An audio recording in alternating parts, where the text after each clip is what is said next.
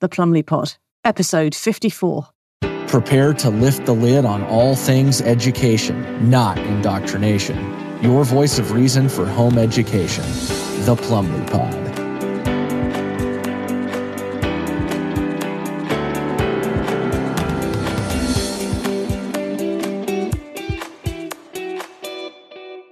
Hello and welcome to the Plumley Pod. I'm your host, Sarah Plumley, and I cannot believe that I am not sat on a beach right now. How outrageous! What on earth am I doing here? I should be on holiday. That's what teachers do. We're lazy. We have six weeks off every summer. We do nothing. We get slated for it. No, I'm just kidding. I'm not one of those teachers, but even so, I'm still slightly surprised that I'm here talking to you but of course, with the wonders of technology and scheduling and all kinds of things, I'm actually able to record this a week early. So I will be able to escape to the beach, maybe not the beach, but escape for a week's holiday whilst you're listening to this podcast. So I'm very, very happy. I must confess, I'm recording this at the end of a very, very, very long academic year. So do forgive me for any obvious and silly mistakes. I can only apologize and suggest that I am awfully, awfully tired. When I finish this, it's my last commitment. And then going to lie in a darkened room for about a week and sleep. It's very, very sad, but um, Saint Tropez or Lanzarote or you know, whatever is not for me. I just want to sleep. My best holiday is going to be sleeping. So there you go. Spoken like a true teacher, a real teacher. That is my quest. It's my mission. And I cannot, much as I love my job and I genuinely love what I do, I really love what I do. I still cannot wait to have a week of sleep. Oh, it's going to be epic. I can't imagine what the next uh, episode of this podcast is going to sound like. All Zen, maybe not. But I envisage a very, very different tone, a very, very different level of calmness from me when I come back. We'll see. Who knows? We'll see. Anyway, for once, I know when I do solo pods, I usually rant about the banksters, but I'm not going to talk about the banksters today. I promise. I'm just, do you know what? I'm not dignifying them with my energy or attention. I'm trying to wind down for the holidays and I need to be calm. What have I been doing actually? Some of you don't know at all. And obviously, the people I work with know this very well, but the people I don't work with who listen to this podcast, and by the way, I'm very grateful that you listen. I can't believe the kind of numbers that actually listen to this podcast. It surprises me to this very day. But thank you very much. Massive shout out to Ireland, who make up 16%. 16% of our listeners come from Ireland, 14% come from the United States. 49% from the UK, 3% from Australia, and 2% from Nazi Canada. Oops, sorry. 2% from Trudeau's Canada. Shout out to the Canadians listening to this. I'm amazed you're even allowed to. Maybe you're using VPNs or something. But anyway, fair play to you and well done, Canadians. So, what am I really here to talk about apart from being so utterly wasted and desperate for a holiday? Well, I'm here because it's been the end of a very long academic year, as I said. And I'm actually a GCSE mathematics examiner. And what that means is for people outside of the country is we have national examinations, examinations that every child age 16 takes pretty much. More or less compulsory examinations, particularly if you go to an indoctrination centre. Oops, Daisy, did I mean school? you know what I mean. You know what I mean. It's all the same thing, don't you know? So, so the indoctrination centres basically force you to do GCSEs. These exams, the General Certificate of Secondary Education, they're actually marked independently. They are marked by independent professionals, and that is a good thing. That is a good thing. And I mark the mathematics one, the mathematics GCSE. I mark higher tier, I mark paper one, and very proud to do so. It was not easy. About 10 years ago, when I was recommended, first recommended to the exam board, the rules were you have to have a minimum of three years as a professional teacher. So it's not enough to have a maths degree, it's not enough to be a mathematics teacher. You have to be professionally qualified rather than some maths teachers who teach in private schools are actually not qualified mathematics teachers because they didn't take the postgraduate certificate of education, the PGCE, and many of them never gained qualified teacher status, QTS. To get QTS, you have to work in a state maintained school a state indoctrination centre for a minimum of one year. And it's a pass fail thing. So even when you're a fully qualified teacher, even if you have your degree and your PGCE, your postgraduate certificate in secondary or primary education as appropriate, you can still fail. You can still not actually become a real teacher. And most people don't. The number of people taking a PGCE, i.e., the intention to become a teacher, secondary or primary, is re- relatively large. The number of people who make it is much smaller. Most people who take a PGCE do not finish. And of those who do finish, most of them never go on to gain QTS. So it's a massive machine and it eats people's hopes and dreams. And actually, you find that a lot of really decent people never end up becoming teachers, which is the real tragedy of our so called education system. Anyway, I mark the GCSE maths exam papers, the exam papers for 16 year olds, and every year I become more and more horrified at the piss poor standard. I'm sorry, there's no other word for it. It's abysmal. It's beyond abysmal. It's piss poor. It's absolutely disgusting. And I can't wait to expose just how bad things have got because uh, I got a lot of grief as um, somebody who promotes guerrilla education, guerrilla ed. I get a lot of grief. I get a lot of jip. I get a lot of abuse because I get stuck up, snotty people, adults who think that's really something, telling me that it's irresponsible, that professionals should teach children, yada, yada, yada. What this is, this is a massive exercise in projection. These are parents who've never even considered who might be the best people to educate their children. One of the two parents is usually a careerist. Maybe they work for Ernst and Young and earn 60 grand a year. Ooh, what do you do for 60 grand a year at Ernst and Young? Clean the toilets. No offense to toilet cleaners, but you're obviously not anything special if you're only earning 60 grand at a place like Ernst and Young, one of the top four economists in the world. And I can speak this with considerable experience on this topic. I know people who work on the top floor of Ernst Young, and I know people who basically, well, they don't officially, they don't clean the bogs for 60 grand. Of course they don't, but they, they really think that actually the person who thinks that they're really brilliant and earns 60,000 pounds a year at Ernst Young is actually the person that we snigger about and basically call her the bog cleaner. And it's not because we're rude or elitist. It's just a recognition that you don't really know anything and you don't really know what you're doing at that level in a company of that size. And there's nothing wrong with that per se, but why have you got children? If you want to spend 60, 70, 80 hours a week at work, as well as your husband, why have you got children then?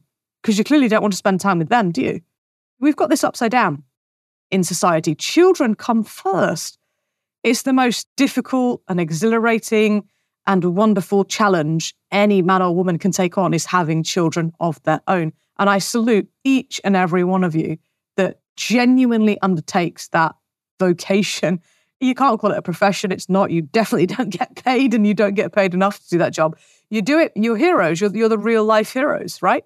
If you're doing it correctly. But so many of you are not. And it's, well, not you guys, but not people listening to this, but the other people. It's so sad that the sheeple children appallingly. And many of them are very wealthy. You kind of have this image in your head that, oh, bad parents are poor, they have a low socioeconomic status, they're not very intelligent. Actually, it's not true. I think some of the most some of the most abused children in the whole of the United Kingdom come from very wealthy or semi-wealthy families. The wealthy families don't bring up their own, they have nannies and whatever. And the semi-wealthy families these days, they drop their kids off at their elite private school very early and pick them up very late and or make them bored and you think that's okay. So some stranger is literally bringing up your children and you think that's all perfectly good. Well, I'm sorry, it's not perfectly good. It's dangerous. You're leaving your children with the worst kind of babysitters, quote unquote, teachers, whatever, you could possibly imagine. These are the woke, indoctrinated lot.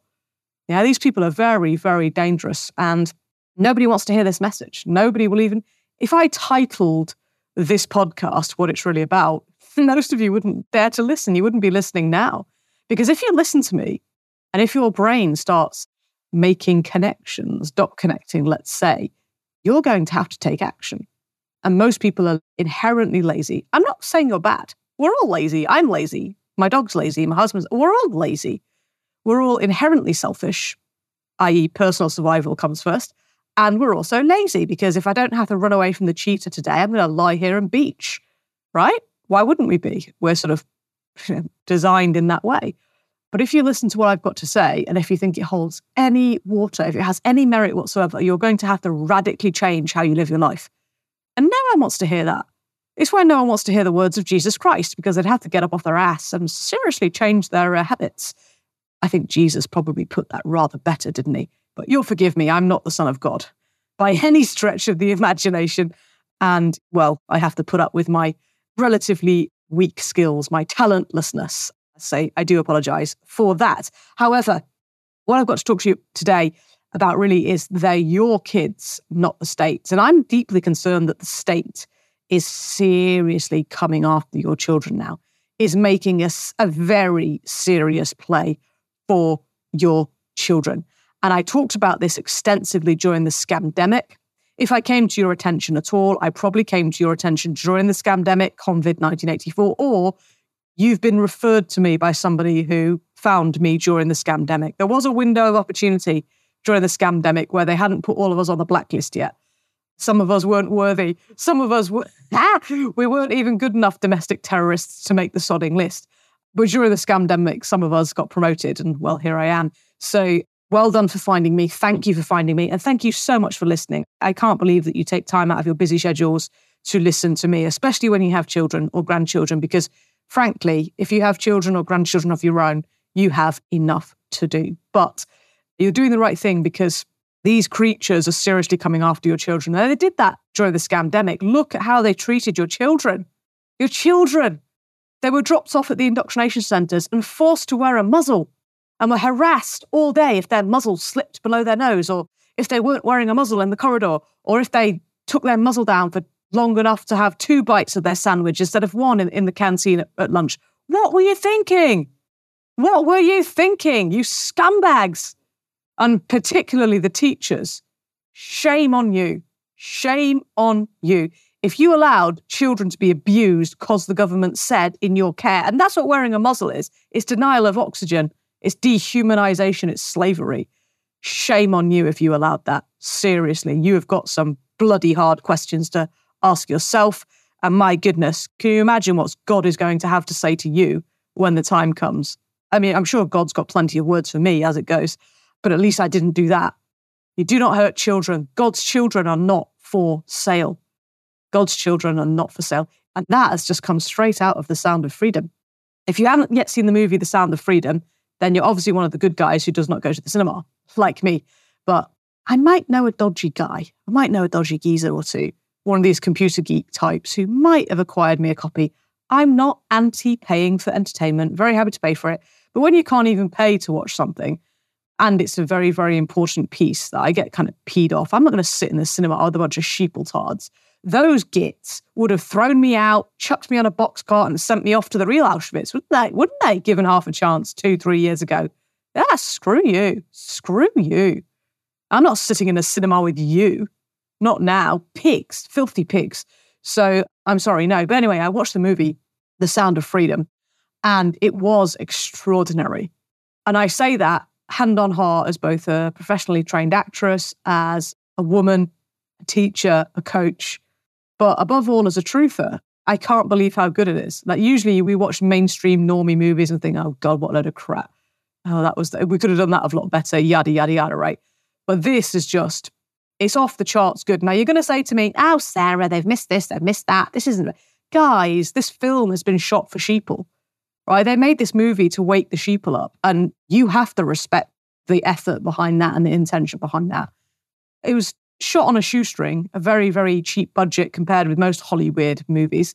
But the acting, the directing is absolutely remarkable. The lead actor, I'm going to butcher his name, Jim Caviezel. I'm so sorry, Jim. I can't pronounce your surname, so ignorant. But he played Christ, I think, in The Passion of the Christ that Mel Gibson directed quite some years ago. I watched that also, coincidentally. Even though I don't really watch movies, I happen to have watched that. This lead actor, he plays Tim, Tim Ballard in, in the movie. The Sound of Freedom. He is extraordinary. He's, a, hand on heart, the best actor I've ever seen. I say that as a fellow professional. You know, I take my hat off to him. It's an extraordinary performance. You can't take your eyes off him. You cannot take your eyes off this guy. He's so generous. He puts his attention on the other actor. He puts his attention on the other person whilst acting. And it sounds like the easiest thing in the world to do. And it's so hard. The camera's on you. The audience is looking at you. You're speaking the lines. You're in the costume. It's all about you. And of course, it's not. True acting has got nothing to do with you. Love the art in thyself, not thyself in the art. Love the art in thyself, not thyself in the art. It's the classic actor actress trap. You start loving yourself. You start believing that you are the art. No, it's the art in you. It's, it's God's work through you. It's a classic trap. It's a classic trap of the performance artist, but he does not, does not fall into that at all. In fact, he's the opposite. He's the antithesis. He's he's almost Christ-like in this role. It's unbelievably good. And I unreservedly recommend it. And goodness me, if I ever recommend a normie film to you guys ever again, have me shot. Like I don't do that. It's not it's not what I'm here for. I'm not into entertainment or sheeple-tarded stuff. But this is so good. The director, the director of photography. By the way, the DP, the DP, the director of photography, that's actually a big deal. Everyone knows the lead actor, everyone knows the director, but most people don't talk about the DP. If the director of photography on your television show or your film isn't the dog's uh, doodahs, you're stuffed, you're finished. Editors are equally important, actually. Editors are not talked about enough either. But directors of photography, most of you would describe the work of the director actually, you'd say, oh, it's the director. Well, the person doing the work that you think is done by the director is actually done by the director of photography, the director of filming. So there's a really big relationship between a director who manages the actors chiefly and a director of photography who manages the whole shot, the whole picture, the whole moving pictures. Big deal. Anyway, I'm not going to embarrass myself by trying to pronounce their names or even claim I know who they are, but they have done a magnificent job on this child trafficking movie called The Sound of Freedom, which I unreservedly recommend. You should watch it immediately watch it twice and take notes. It's very, very good. Yes, okay, I do have a criticism of it. It's a very obvious criticism, and I'm sure you've already made this for yourself, so I won't belabor it. But basically, it doesn't touch on the elite. It doesn't touch on elite paedophile rings. And as we all know, that's where the lion's share of child trafficking goes. It's not individuals, it's not rich individuals, it's not seedy individuals, it's not some DJ, it's not some guy in a flasher Mac. It's not some bloke at your kid's pee wee club, although it can be all of those things. It's not some guy at your kid's pee wee club. It can be those things, but that's not the big deal. That's not the big problem here, guys. The big problem, it's institutionalized. And this film doesn't touch on that. It makes out that it's like seedy criminals from Colombia or wherever. It really doesn't do its job in that regard. But please don't be angry with it for not doing that because how can you sell something to the sheeple how can you sell something like this to the sheeple? Come on, guys. It's just not that easy, you know? It's just not that easy.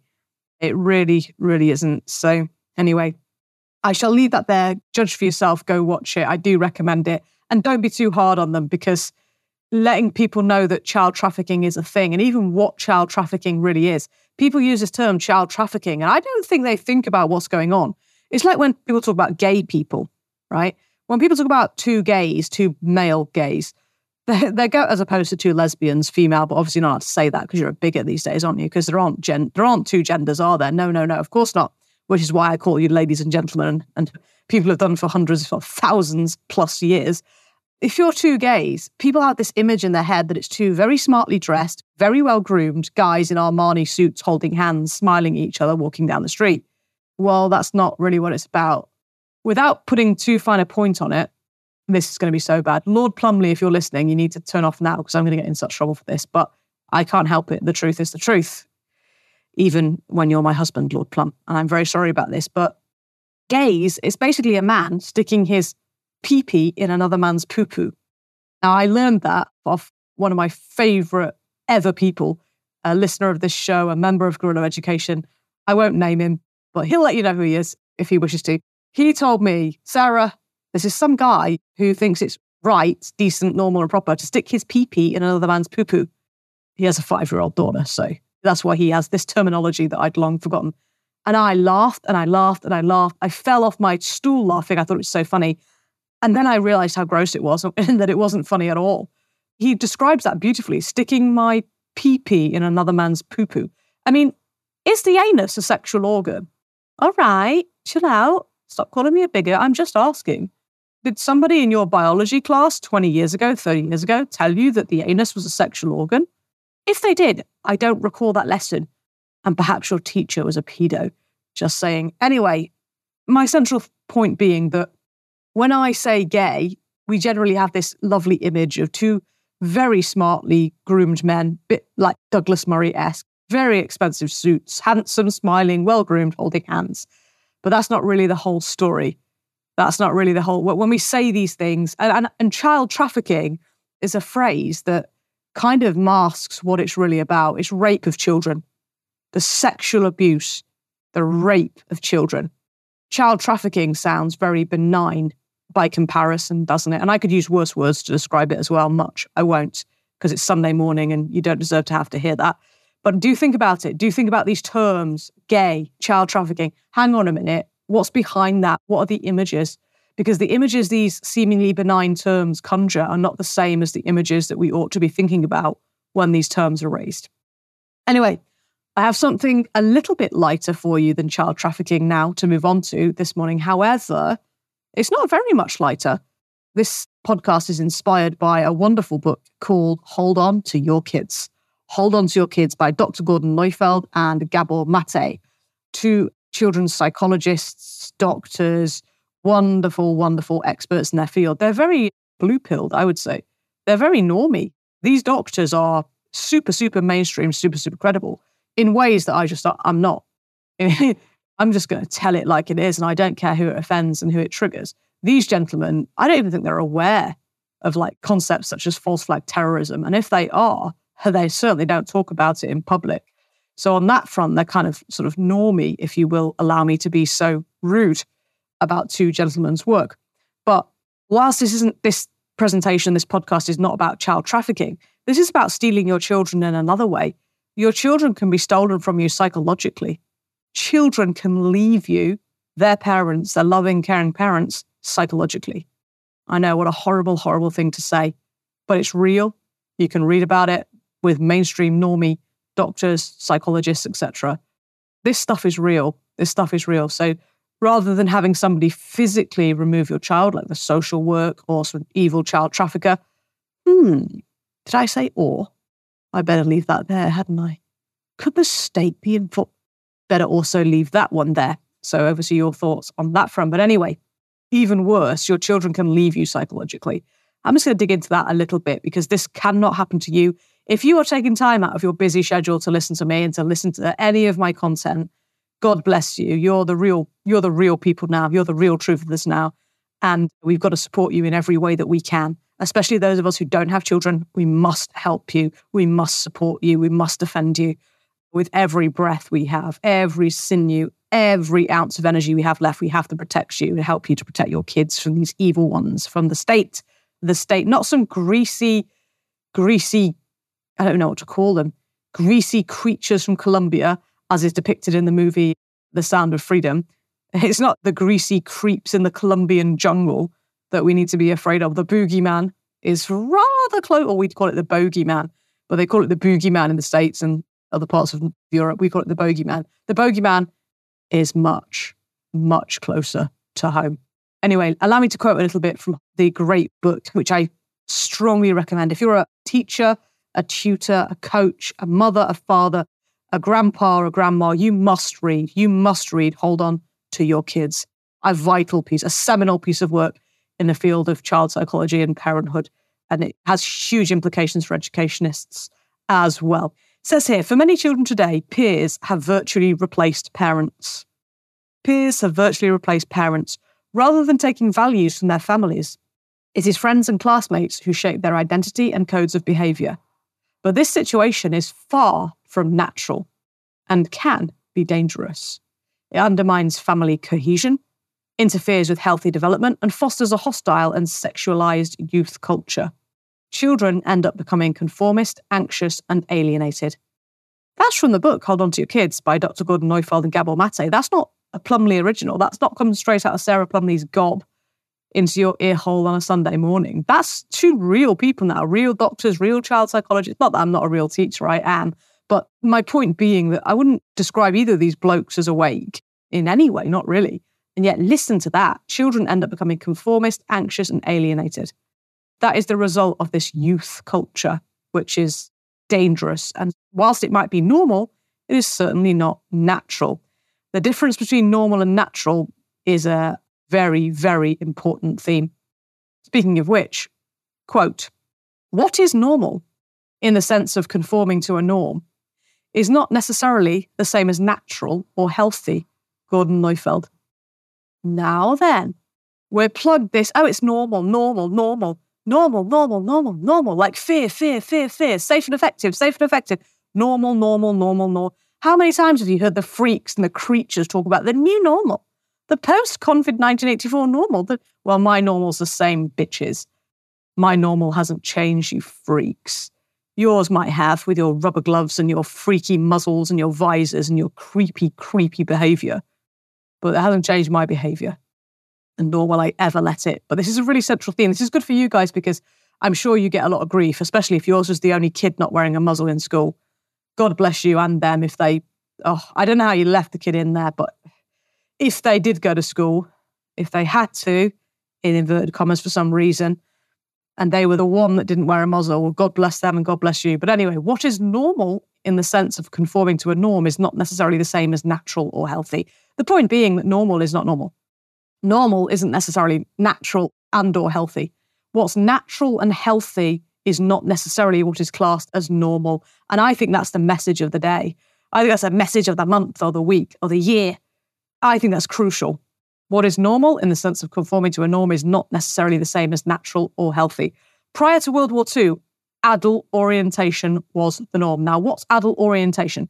Adult orientation is when young people, children, use adults as their compass points, as their guides, as their indicators, their role models of how to behave in society and how to be and how to grow and how to mature. They look up to older people than them and think, yeah, that's a pretty good guy, that's a pretty good girl. I'm going to copy them. They seem like good people to imitate. Prior to World War II, adult orientation was the norm. It was usual for children, natural and healthy kind of norm, not the other kind of norm, the new normal. The old normal was that children were oriented towards adults. And their primary attachment, this is crucial, this is about emotional attachment. Their primary attachment was to their parents. If their parents said do this, but the government said do that, they would do this because their parents mattered far more to them than even a policeman officer. Ha ha ha. Sorry, cops. We call you. The PC thing drove you mad, so you're all policeman officers now. Don't take it personally. It's just a, an anti PC thing that I do, anti political correctness thing that I have. Primary attachment used to be to parents. These days, we have the perhaps a lion's share of attachments, primary attachments, the crucial attachment, emotional attachment is to peers hoodies, scumbags, liars, cheats, dopes, and thieves, or the uh, insalubrious ones, kind of creeps that you wouldn't invite around to have tea. Hmm, shall we invite my child's friend around for tea? Are they an entirely appropriate child? Are they an entirely appropriate person for your son or daughter to be hanging out with? I suspect not. And just because your son or daughter hangs out with somebody that you don't approve of it, it exposes them to risk. There is a danger there. But it's not necessarily the end of the world. It's not necessarily terminal as long as their primary attachment is to you. As long as they're going to listen to you more than they're going to listen to them. But the problem is, all parents, all parents think that they are their child's primary attachment.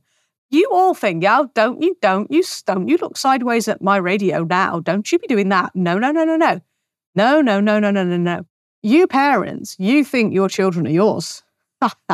Ah, big mistake. Big mistake. If your children are not closest to you, if you are not your child's primary attachment, they're going to imitate the hoodies, the gangsters, the druggies, the delinquents, the LGBT freaks, right? That's who they're going to imitate. They're not going to imitate you.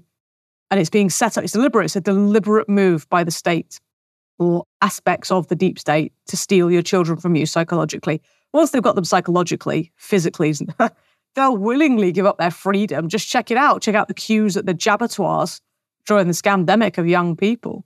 Look at those young people, not even at any risk from catching the flu and dying of the freaking flu, queuing up outside the jabatoire, getting a jab cab to the hospital because they got really sick after taking the clot shot.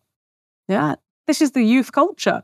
This is children who've already left you, psychologically left you and you don't think it's you don't think it's going to happen to you. You're like, I'm awake, my children love me. My yeah, you are awake, and I'm sure your children do love you. But if you're not their primary attachment, and by the way, you wouldn't know. If you were not their primary attachment, you wouldn't necessarily know it. Many of you go on parenting courses because you think the problem is your parenting skills. The problem's not your parenting skills. The problem is your child is primarily attached to somebody else, usually a peer. Yeah, one of their dickhead mates. And I know that's a horribly coarse phrase, but it makes a really good point, doesn't it? Do you want your child to be primarily concerned with their dickhead mate number one? Or do you want them to be primarily concerned with you? Because if you're a real parent, that's not even a question, is it? And did you know that Indigenous peoples, it's probably racist to use that term these days, and if it's not, it'll be racist soon. But anyway, Indigenous peoples do not have a teen culture, a youth culture. They do not have peer oriented children. All of the children in Indigenous cultures all over the world, wherever they can be found, have adult oriented children. They have children who orient themselves, who naturally look up to and try to imitate good adult role models. Here's another quote from Hold On to Your Kids. Essential to any culture are its customs, its music, its dress, its celebrations, its stories. The music children listen to bears very little resemblance to the music of their grandparents. The way they look is dictated by the way other children look, rather than by the parents' cultural heritage. Their birthday parties and rites of passage are influenced by the practices of other children around them, not by the customs of their parents before them. If all that seems normal to us, there's that word again, normal to us, is only due to our own peer orientation, our own indoctrination, if you will. The existence of a youth culture, separate and distinct from that of adults, dates back only 50 years or so. Although half a century is a relatively short time in the history of humankind, in the life of an individual person, it constitutes a whole era. Most readers of this book will already have been raised in a society where the transmission of culture is horizontal rather than vertical. In each new generation, this process, potentially corrosive to civilized society, gains new power and velocity. Even in the 22 years between my first and fifth child, it seems that parents have lost ground. Now, a couple of things to dig into there. The idea that children are no longer imitating their parents, they're oriented by their peers rather than adults, is loud and proud. The idea that children dress like other children rather than like their parents, it's almost like they aspire to be like the other kids rather than aspire to be like their parents and their grandparents and those that have gone before them. That's crucial. That's the beginning, middle, and end of it. That's a really great way. It's called social engineering if, if you want to just stick a easy, ready to use label on it right there, bang. But anyway, the idea that this is only been going on for about 50 years, it's post World War II, and it's completely dangerous. The vertical transmission of culture rather than horizontal means if you can imagine vertical, that's like their grandparents handing on to parents, handing on to children. That's a virtual, sorry, that was a Freudian slip, wasn't it? The problem is virtual, but we'll come to that shortly. That is a vertical transmission of culture, grandparents down to parents, down to children. You can see that, you can imagine that in your minds, a vertical transmission of culture. Horizontal transmission of culture is the blind leading the blind. It's teens leading teens, it's preteens leading preteens, it's seven year olds leading seven year olds. Has anyone read Lord of the Flies? I mean, William Goldberg's Lord of the Flies. Like, come on, come on. Like, what is wrong with you? Why can't you see that that's totally crazy, bent, and bloody dangerous? To me, it's because I work with this and I've worked in the system with children and I've worked out of the system with children. William Golding, I just want to check the, the name of that author, Lord of the Flies, William Golding. Has anyone actually read it? 1954, Nobel Prize winning yeah, it's probably a set text at your school, but you didn't read it, right? Whatever. But it's not okay because this is the problem. You're receiving the transmission of quote unquote culture horizontally from teens and preteens and other hoodies and degenerates rather than from great grandparents, grandparents, parents, etc. Dangerous. Anyway, what else did I want to say about that? Other than it's dangerous and that your children need to look to you before their peers, I mean, it should be obvious you don't want your children doing what their dumb mates do. You want your children copying and imitating you.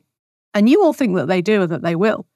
Well, how come I got loads of text messages, DMs, direct messages during the scamdemic of parents in floods of tears because their teenager had gone and taken the clot shot behind their back? Just let that sink in for a minute. Their teen. So they, these are awake people because I don't work with sheeple. You know, you know my policy on sheeple can't be asked. No, I'm not sorry. Don't laugh. I'm not sorry. I'm not working with for them. I've got enough to do. Yeah, the, the people who are awake who are saving their children and working really hard to educate them properly and bring them up properly and decently, they need all the help they can get because everything in our culture, everything all around you is designed to make your children degenerate, to leave you psychologically and be degenerate scumbags. Everything is designed that way. Children's culture, children, this horizontal transmission of quote unquote culture It's disgusting. It's despicable. It's degenerate. And everything around you is designed to take your kids away from you, including those freaking computer games. I'll be back on that in a bit.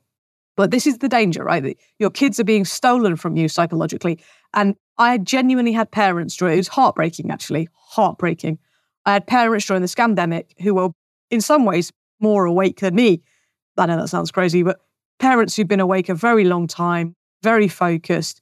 Their children had never shown any interest in the jab. Their children used to know the terminology like jabatoire and jabtards, and you know they had all the lingo.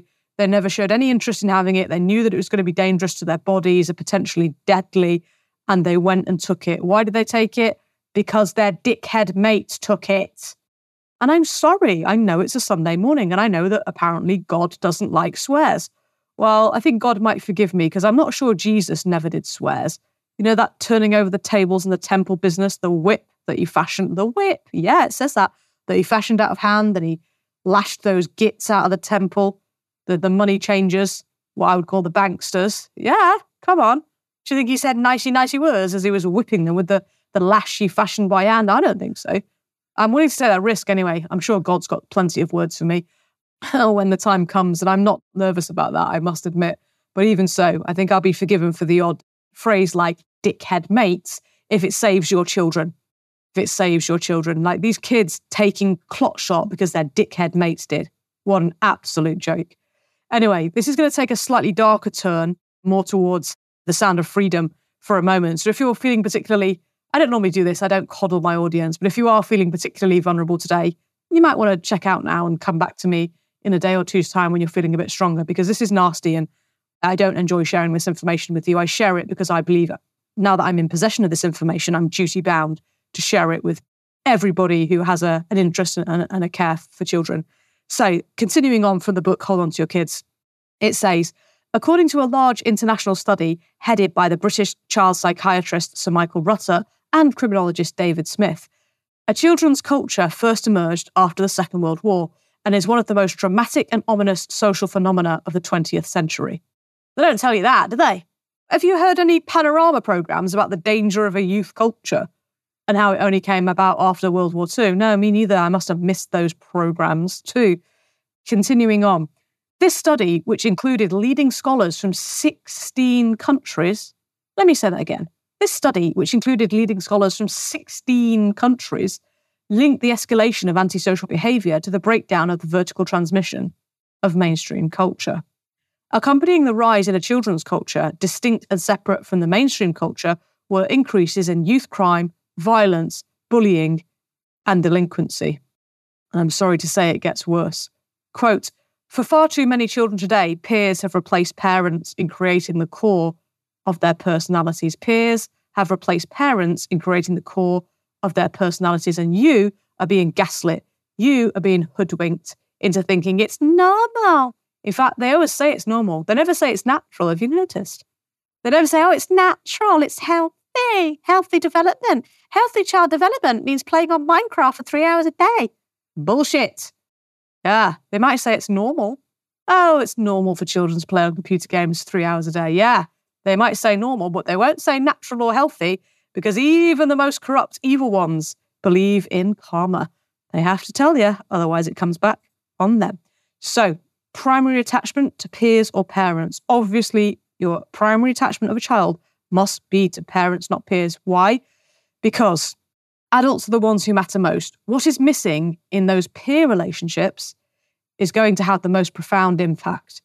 Quoting, absolutely missing, absolutely missing in peer relationships are unconditional love and acceptance, the desire to nurture, the ability to extend oneself for the sake of the other, the willingness to sacrifice for the growth and development of the other. When we compare peer relationships with parent relationships for what is missing, i.e., this is me speaking now, that which is not there. Continuing to quote, what is missing? Parents come out looking like saints. The results spell disaster for many children. Peer relationships can never, never compete with parental ones, never. Because the unconditional love, the willingness to sacrifice, the maturity, children's brains are literally not properly attached to their bodies. And in some cases, especially with young men, until the age of about 25. That's physical, that's physiological let alone the psychology around that. You want some goon in a hoodie bringing up your son, do you? Your daughter? I don't think so. I don't think so. Anyway, the nasty bit. Suicide rates have increased fourfold in the 10 to 14 years range in the last 50 years. I had to check that because I thought I'd misread it. I read this several times. Suicide rates have increased fourfold. Okay, four times, fourfold, I get it. But in the 10 to 14 years, 10 to 14 year olds committing suicide? Are you joking? What? 10, a 10 year old? What? 10 to 14 year old. That, that data is from the last 50 years and it's from the United States of America. Gordon Neufeld. The key trigger for the great majority was how they were being treated by their peers, not their parents. Yeah. Child suicide, horrific topic that is, and I hate to have to cover it, but I feel it's my duty. I feel obligated to do so. Child suicide, the trigger's not their parents, almost never. It's their peers, it's the behavior of their so called friends, people their own age. Oh, you have to take your children to school so they get socialized. They've got to be normal. Yeah, normal and dead instead of natural and healthy. Yeah, right. Of course they would bloody say that. Wake up. Stop sending your kids to these bloody indoctrination centres.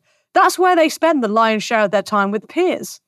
They don't spend that much time hanging out on street corners with their peers. There's not enough daylight in the winter.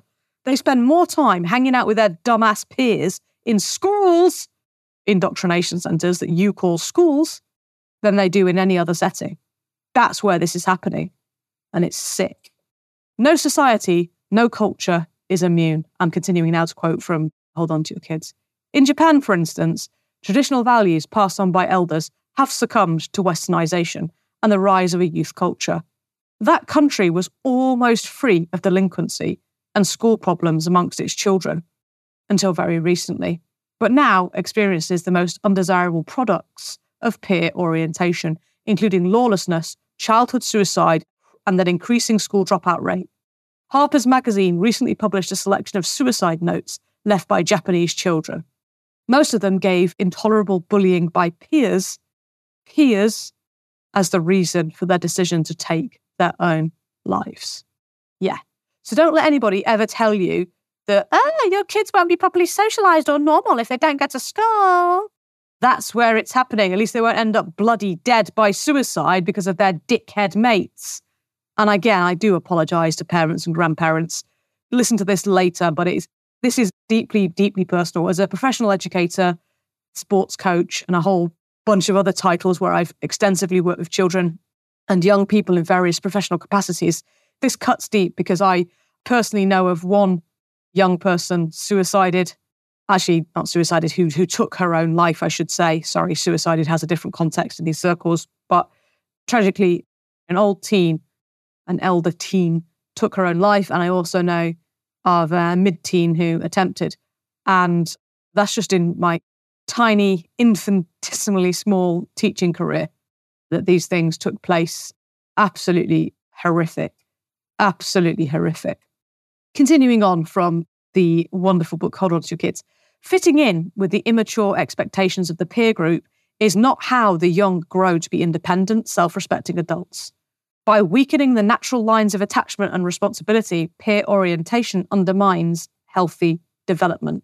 Yeah, kids hanging out with other kids undermines healthy natural development. Exactly. All this crap about, oh, your kids have got to go to school, or they won't be social, they won't be normal. Bullshit, bullshit, bullshit. The opposite is true. The opposite is true. And I'm passionate about this because I get attacked frequently on this front, and it's completely baseless. The, the people who are attacking me are those who are too cowardly to admit that they've never even considered what's best for their children in terms of education. Often, one or two of the parents have a career of some kind. The career is so crap, by the way, that both parents have to work. So, neither of these parents ever have a career that can afford one parent to stay at home. That's how good the careers of these quote unquote parents are. They're bullshit, but they don't want to give up their nice car. They don't want to give up their second skiing holiday of the year. They don't want to give up their holiday home in Toulouse. They're not that bothered about their child's life, their child's psychology. They've never even considered what's sending them to a state indoctrination center will do to them psychologically. Disgusting. And if you're from a very, very poor family where you earn minimum wage, you and your husband earn minimum wage, and you're doing your best, don't feel bad. we have to make some changes and we've got to figure this out to help you get your kids rescued. But don't feel bad. The lion's share of the people who could home educate choose not to because they think their career is really great. And I'm not having to go at people from tough economic backgrounds. I was born in a council flat. Okay. I'm from a council estate myself. Had a very, very difficult upbringing, single parent family in the late 80s, early 90s, when it was quite unusual to be from a single parent family. No money. My father was a dustbin man. He left. My mother was a nursery nurse. She stayed, but didn't do very much nursery nursing. Certainly nothing lucrative whilst we were children. So please don't feel bad. This is not about finances. I'm just observing that an awful lot of people who attack me happen to be people who think that they have a good career, but their career is the kind that's so crap that both them and their wife or them and their husband have to work. if your career is that good, what, what, one career would be enough to raise a family? Do you remember you could work in a factory in the 1950s? You could be a factory worker. And as long as you showed up on time and did your job, you could actually afford a, a wife and several children. And the wife didn't have to work. Obviously, you're programmed to not remember that, but I think I've made my point about these fake careerists. Anyway, so continuing on from hold on to your kids, children may know what they want, but it is dangerous to assume that they know what they need. To the peer oriented child, it seems only natural to prefer contact with friends to closeness to family. To be with them as much as possible, to be as much like them as possible, a child does not know best. Parenting that takes its cues from the child's preferences can get you retired long before the job is done. To nurture our children, we must reclaim them and take charge of providing for their attachment needs. Here, here. Our children must be attached to us emotionally until they are capable of standing on their own two feet, able to think for themselves and to determine their own direction. Here, here. Far from being qualified to orient anyone else, children are not even capable of self orienting in any realistic sense of that word. Our children's peers are not the ones we want them to depend on. They are not the ones to give our children a sense of themselves, to point out right from wrong, to distinguish fact from fantasy, to identify what works and what doesn't, and to direct them as to where to go and how to get there. So, what I'm talking about here, and it sounds like I'm just having a go about foolish friends and dickhead mates, I'm not. The situation is dangerous because you parents and grandparents are not just competing with your children's peers for attention and attachment. You are competing with a whole bunch of nefarious and dangerous organizations headed by adults or so called adults. Here's one of them campaign Stand Up for Trans Kids. Yeah, the trans cultists are trying to take your children. And when I say, like, what, steal them from your house? No, they don't need to. They just talk to them on social media, they groom them. They advise your children on social media how to be trans. And uh, we're your family now. Don't worry if your family don't understand you. They don't have your best interests at heart. We're your family now. I am reading and researching this very topic right now. It is disgusting. And I, I don't want to go off on a tangent. I'll save this for next week. But um, on that subject, rescuing your children or protecting, let's say protecting your children from the trans cultists. I'm doing a lecture on that. I'm giving a lecture on Tuesday, the 25th of July. That's Tuesday, the 25th of July at 8 p.m. It's a public lecture, I'll be via Zoom. Everyone's invited, it's completely free. I've done a huge pile of research and will continue to do so for the next week or two. I've been reading Abigail Shrier's Irreversible Damage. I've been looking at the work of Posie Parker. Is it Billy Jean Ching? Billy, uh, Billy Jake? Oh my goodness. I got, we'll call her Posie Parker. I always get that one. I mix her up with Billie Jean King, which is what I'm supposed to do, isn't it? Anyway, Posie Parker. And do you remember in the 80s where people used to get basically programmed by a cult and they ended up in a cult? And then parents used to have to pay for people to go and kidnap their adult children out of these cults and then they had to deprogram them from like the Moonies or whatever. This stuff is real. Well, in the United States, according to Posie Parker, we're actually using protocols of cult deprogramming to help children who've fallen into the trans community, i.e., the trans cult. So I'll be delivering that information, that vital information, Tuesday, the 25th of July at 8 p.m. Do not miss it. I've worked really hard on it. And the people who've inspired me and given me the information are top quality people. So do be there. Anyway, your children, it's not just about your children being stolen by some creep from their class. They're now being stolen by the trans cultists. They're being stolen by the Just Stop Oil freaks, the Just Stop Oil. How ignorant and retarded are the Just Stop Oil? Let's not even go there. So I'm talking about, so you've got the, the trans cultists, then you've got the climate cultists, then you've got BLM, Black Lives Matter. Oh, for goodness sake. George Soros funded Marxist organization, scumbags. Anti fascist action, Antifa. Isn't it amazing that that flag, that logo, was also used in 1930s Germany? Isn't that extraordinary? Anyway, so you've got the trans cultists, the climate cultists, the race cultists, the BLMers, and the anti fascist, the fascist, anti fascist cult trying to suck. These are not children. This is you, adults, competing with other adult organizations. Then you've got the gaming cult. And I get loads of shit for talking about this, and I will never shut up about this. There is nothing your kids will learn on a fucking computer game that they can't learn in the real world. I think that's the first time I've F bombed on my own podcast ever, and I apologize not for that. I apologize not. Gaming is bullshit. It's bullshit. There is nothing that you can learn on a computer game that you, you can't learn in the real world that isn't better for you, healthier, natural. Might not be normal, but it's certainly natural and healthy. Computer gaming is dangerous. It's awful. It is sucking your child's life away, sucking their life away. And you're talking to somebody who's completed Sonic the Hedgehog and Ultimate Soccer Manager many times. It's awful. Get your kids away from this garbage. Computer games. Ah, they learn hand-eye coordination. Tennis, football, cricket. Shut up. Hand-eye. Fine motor skills. What, like playing the violin? Shut up. Just shut up. Game culture. Computer games came out, what, in the 1990s? Mass produced anyway.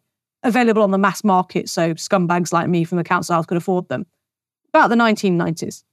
Absolute shite. Stealing your children from you and stealing their life. I mean it, stealing their life, because that all of the time they're sat on those computer screens, those telly screens that George Orwell warned you about. They're not learning real skills in the real world with real people. Oh, they talk to people on their headsets while playing their made up virtual bullshit games. Yeah, I know. That's stupid. I might just be a boring maths teacher, but I'm not bloody stupid. You think they're socializing? Well, yeah, who are they socializing with? Sometimes groomers and pedos who are pretending to be kids, and other times they're socializing with other kids. And we've just talked about how dangerous socializing with other children is. Stupid. And whilst they're playing these sodding computer games, guess what they're not doing? They're not learning how to play a beautiful musical instrument. They're not learning the harp or the violin or the viola or the cello, the flute, the saxophone, the clarinet, the bassoon. They're not learning a trumpet, a trombone. I'm going to run out of things to, to quote there, but I'm just looking at a picture now of the Halle Orchestra. Actually, it might be the London Philharmonic. Yes, I think it's Philharmonic, the French horn. You know, instead of learning all of these things and potentially having life changing experiences of playing in front of thousands or hundreds of people in an orchestra situation, instead of that, they're sat at home monging out on mindless craft. Mindless craft. That's what they're doing when they should be learning how to play a beautiful musical instrument. Or maybe they'd be on a football referees course and learn how to referee football matches and like I did and go to Russia and Lithuania and Sweden and Texas, go flying all over the world and being paid to do so to officiate football matches. Maybe there'd be Olympic taekwondo champions or even just regional taekwondo champions, learning about discipline, respect, humility, all those great things that real martial arts teach our children and teach us. Instead of martial arts, they're playing on stupid. What was that Ultimate Fighter? What's that stupid computer game with the fighting? Oh, I forget now, whatever, whatever stupid game. Instead of having some character fighting and, oh, yeah, look at me, my freaking dead strong thumbs, how about actually learning how to fight? And then the ballet, yeah, the Royal National Ballet or, or whoever, the ballet, the opera, beautiful, all these beautiful skills that your children are never going to have because they won't invest enough time. And they won't invest enough time in it because they're too bloody busy playing on sodding computer games. And if it's not computer games, Stop sniggering, especially parents of women, parents of young girls, because they're doing the same on social media, anti social bloody media. Social media, ditto computer games. Anyway, the idea of peer attachment, children attaching to other children, it's an easy win for the state. It's an easy win for the state cultists. Because if you control perception, if you control perception, you control reality stuffing children into the sausage machine, the sausage factory that is the indoctrination centres that you call schools, and I refuse to call schools. I call them what they are indoctrination centres. They chuck in these individual, creative, exciting, wonderful, magnificent children They stuff them in the top of these school buildings and they spew out worms, maggots, worms, maggots. That's what they're spewing out. I know because I mark their bloody exam papers. I've just marked 16,231. Yeah, okay, I'm a maths geek, sorry. 16,231 GCSE maths exam questions. Just finished marking those a few days ago. Right? Absolute tripe. It's the easiest paper I've ever seen. I have exam papers for mathematics GCSE, used to be called O level, ordinary level, the O level mathematics. I've got papers going back to 1940. Haven't got all of them, but I've got quite a few. And by the way, if you've got some, scan them and send them to me, please. I, I love collecting them. I can prove that this is the easiest exam ever. And I can also prove we've got the stupidest children ever. How is that possible? It's called the information age, isn't it? I actually think it's called the dumb age, the freaking dumbass, lazy twat age. Oh my goodness, I've said twat now twice. I'm not sorry. I am so angry about this, and you should be too. We have the most information available. It's at your children's fingertips on their dumb phones, sorry, smartphones, right? All of human knowledge, well, not all of it, most of human knowledge is at their fingertips. And these are the stupidest children ever. Can't even do 16 times three with pen and paper. Just unbelievably stupid, lazy, arrogant, a whole lot. And this is how it's done. This is how it's done. That's why they send them to schools to make them all the same, not to make them the best they can be, to make them all the same. On that front, I'm doing a free course called Rescue Your Children, very, very close to my heart, and I promise to keep the swears to a minimum, probably.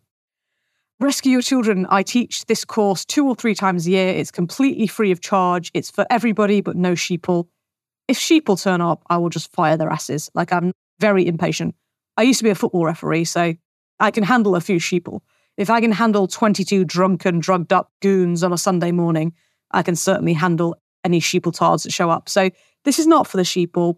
It's for decent people who think there's something wrong with the education system. Ah, you think? You think? Anyway, it'll be available the 3rd, 4th, and 5th of August. That's Thursday, the 3rd of August, Friday, the 4th of August, and Saturday, the 5th of August. 3rd, 4th, 5th of August at 8 p.m. It's a three night course.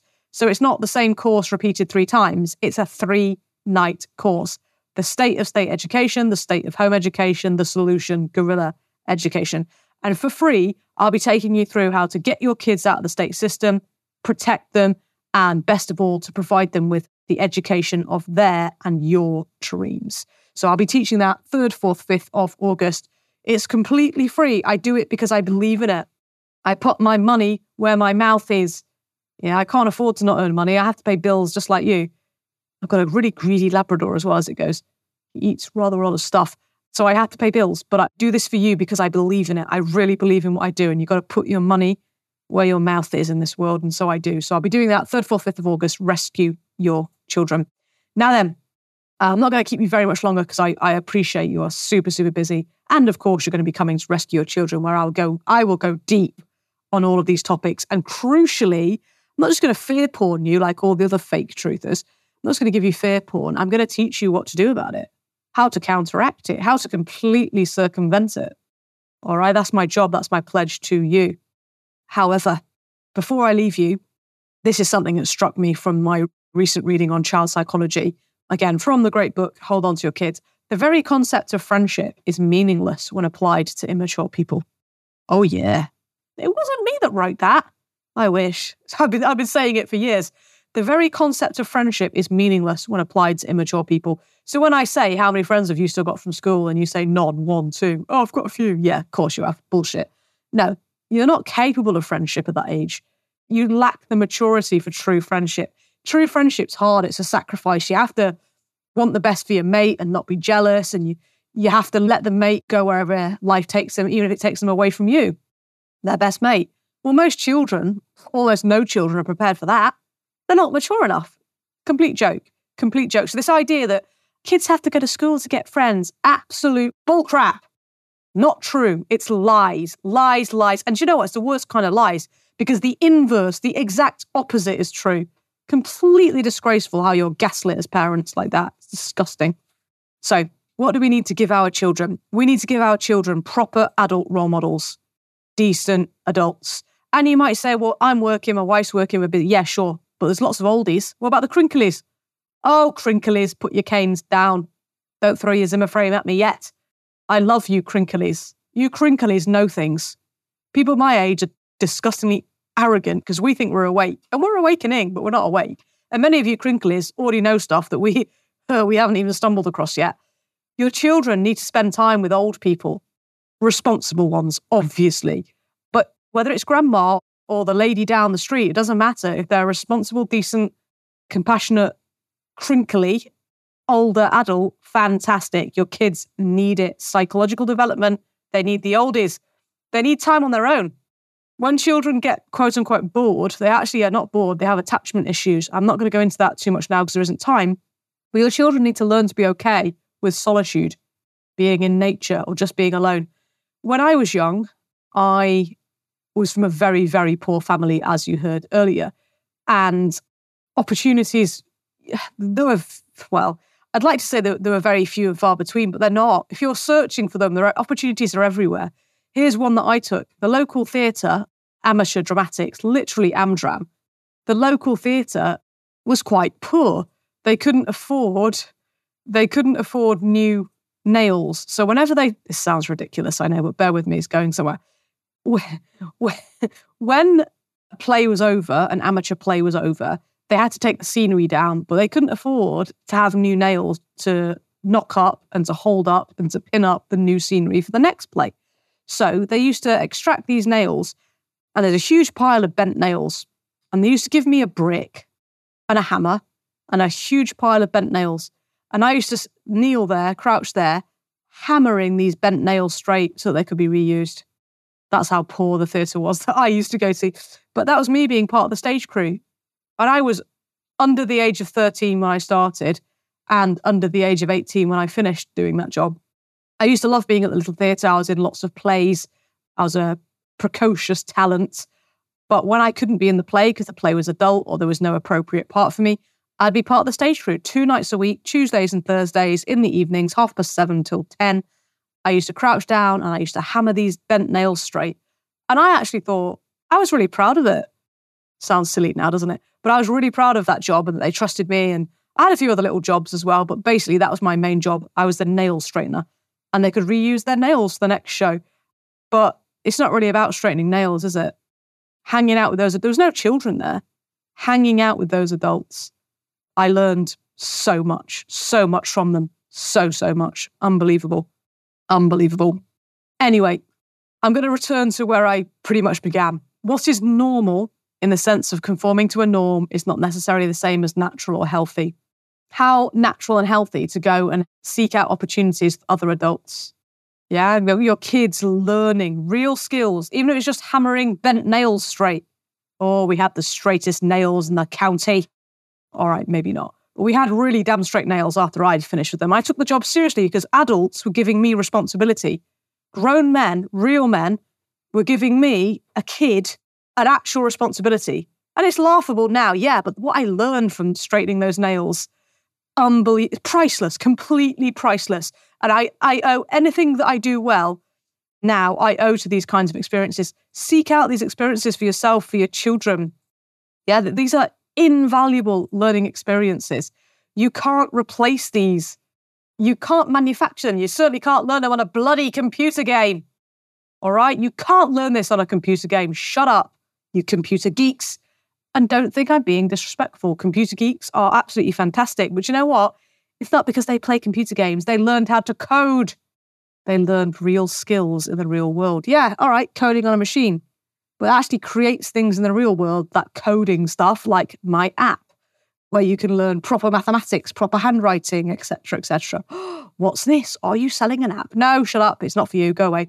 No, Gorilla Ed members only. I only want the right people. I'm not selling it. I'm not making it available to the general public. Sod off. I only want top quality parents, top quality grandparents, and top quality teachers, tutors, coaches who really genuinely want to help children. So sod off. If you're actually interested in my online app where you can learn, I've got two and a half, nearly 3,000 videos on there now. Haha. The only way to get in is to come to rescue your children on the 3rd, 4th, 5th of August. That's the 3rd, 4th, 5th of August at 8 pm. If you're interested in that, that's how you get in. And we don't just take anybody. No malingerers. required. Thank you very much. But in all seriousness, I hope you found some value in that. You've got to get your kids time with old people, the crinklies. You've got to get your kids opportunities in the community. Like, why aren't you the treasurer of the local archery club? I'm sure the local archery club is desperate for a bloody treasurer or a child protection officer or whatever they need. Why can't you volunteer? Why can't you volunteer at a local level? And you know what? If you're volunteering, there might be a job for your kid. It might be like refletching the arrows. So when the, when the feathers fall off the arrows, for want of a better word, the fletches, maybe your kid learns how to refletch arrows. Really, um, if you're an archer, if you're a part of an archery club, you love people that will refletch your arrows for them. You might even give them a couple of quid so you'd have to do it yourself. Because the best bit of archery is shooting the arrows, obviously. And the feathers, the fletchings, fall off frequently. Wonderful. Just, you've got to get outside your comfort zone and go and work in the real world, not the virtual world, in the real world, in your local community to find a job for you. And you'll think, oh my God, I'm tired. I haven't got time for another job, Sarah. You're killing me. You have no idea how great you're going to feel. You're going to feel amazing because you're helping other people and you're doing it willingly, voluntarily, off your own back. And the opportunities for your son or daughter or both will open up enormously in ways you cannot possibly imagine. If you put it out there, if you give out, you'll get it back in spades. And then what more could you want for your children than a rounded, genuine upbringing? Skills, real world, real life skills, proper role models, adult, adult, responsible, amazing role models. What more could you ask for? Guys, it's all out there. Ladies and gentlemen, it's all out there. It's all out there just waiting for you. We've lost it. We've lost our way. We've got to rediscover it. I'm going for it, aren't I? I'm, I'm, I'm nearly doing. I'm nearly doing my rescue your children material. I better stop myself, or I will spoil the uh, spoil the surprise. Not at all. Not at all. Anyway, what's coming up for you next week? I'll just round off with this. So on Tuesday night, Tuesday the 25th of July at 8 p.m. Protect your children from the trans cultists. Be there. Be there. Be there. You might think my child's not interested in that. Might yeah until their dickhead mate becomes interested in it. Don't miss it. For good, even if it's not relevant now, take some notes and keep the notes for when the poo poo hits the fan fan, right? I'll be there. You should be there too. That's a Tuesday, the 25th of July at 8 p.m. And the big one, the big one, my free. Yes, it's free. And no, I don't even ask for donations. It's free. I want you to be there. I want you to have this information. I want you to rescue your children and I want to help you. So, 3rd, 4th, 5th of August, 3rd, 4th, 5th of August, 8 pm, live via Zoom. I'll be there teaching my bits off, steady, teaching my bits off, ready to help you get your kids out of these beast systems. And even if you think it's unrealistic, I can't do it, I can't afford it, I can't, I got perfect, you're perfect. You're absolutely perfect. Come and listen. Come and see what you can do, my beauties. Come and see what you can do so, so easily. So, so easily when you have somebody who's knowledgeable and hardworking and is in your corner fighting for you. And have courage and have faith, parents and grandparents. There are loads of people out there that want to help you.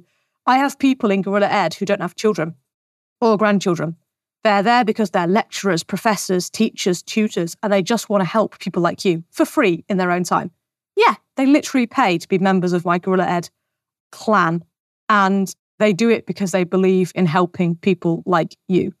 So have courage, have faith, and I cannot wait to see you on the 3rd, 4th, and 5th of August at 8 pm. But before then, do not miss Protect Your Kids from the Trans Cultists, Tuesday, the 25th of July at 8 pm. I cannot wait to see you.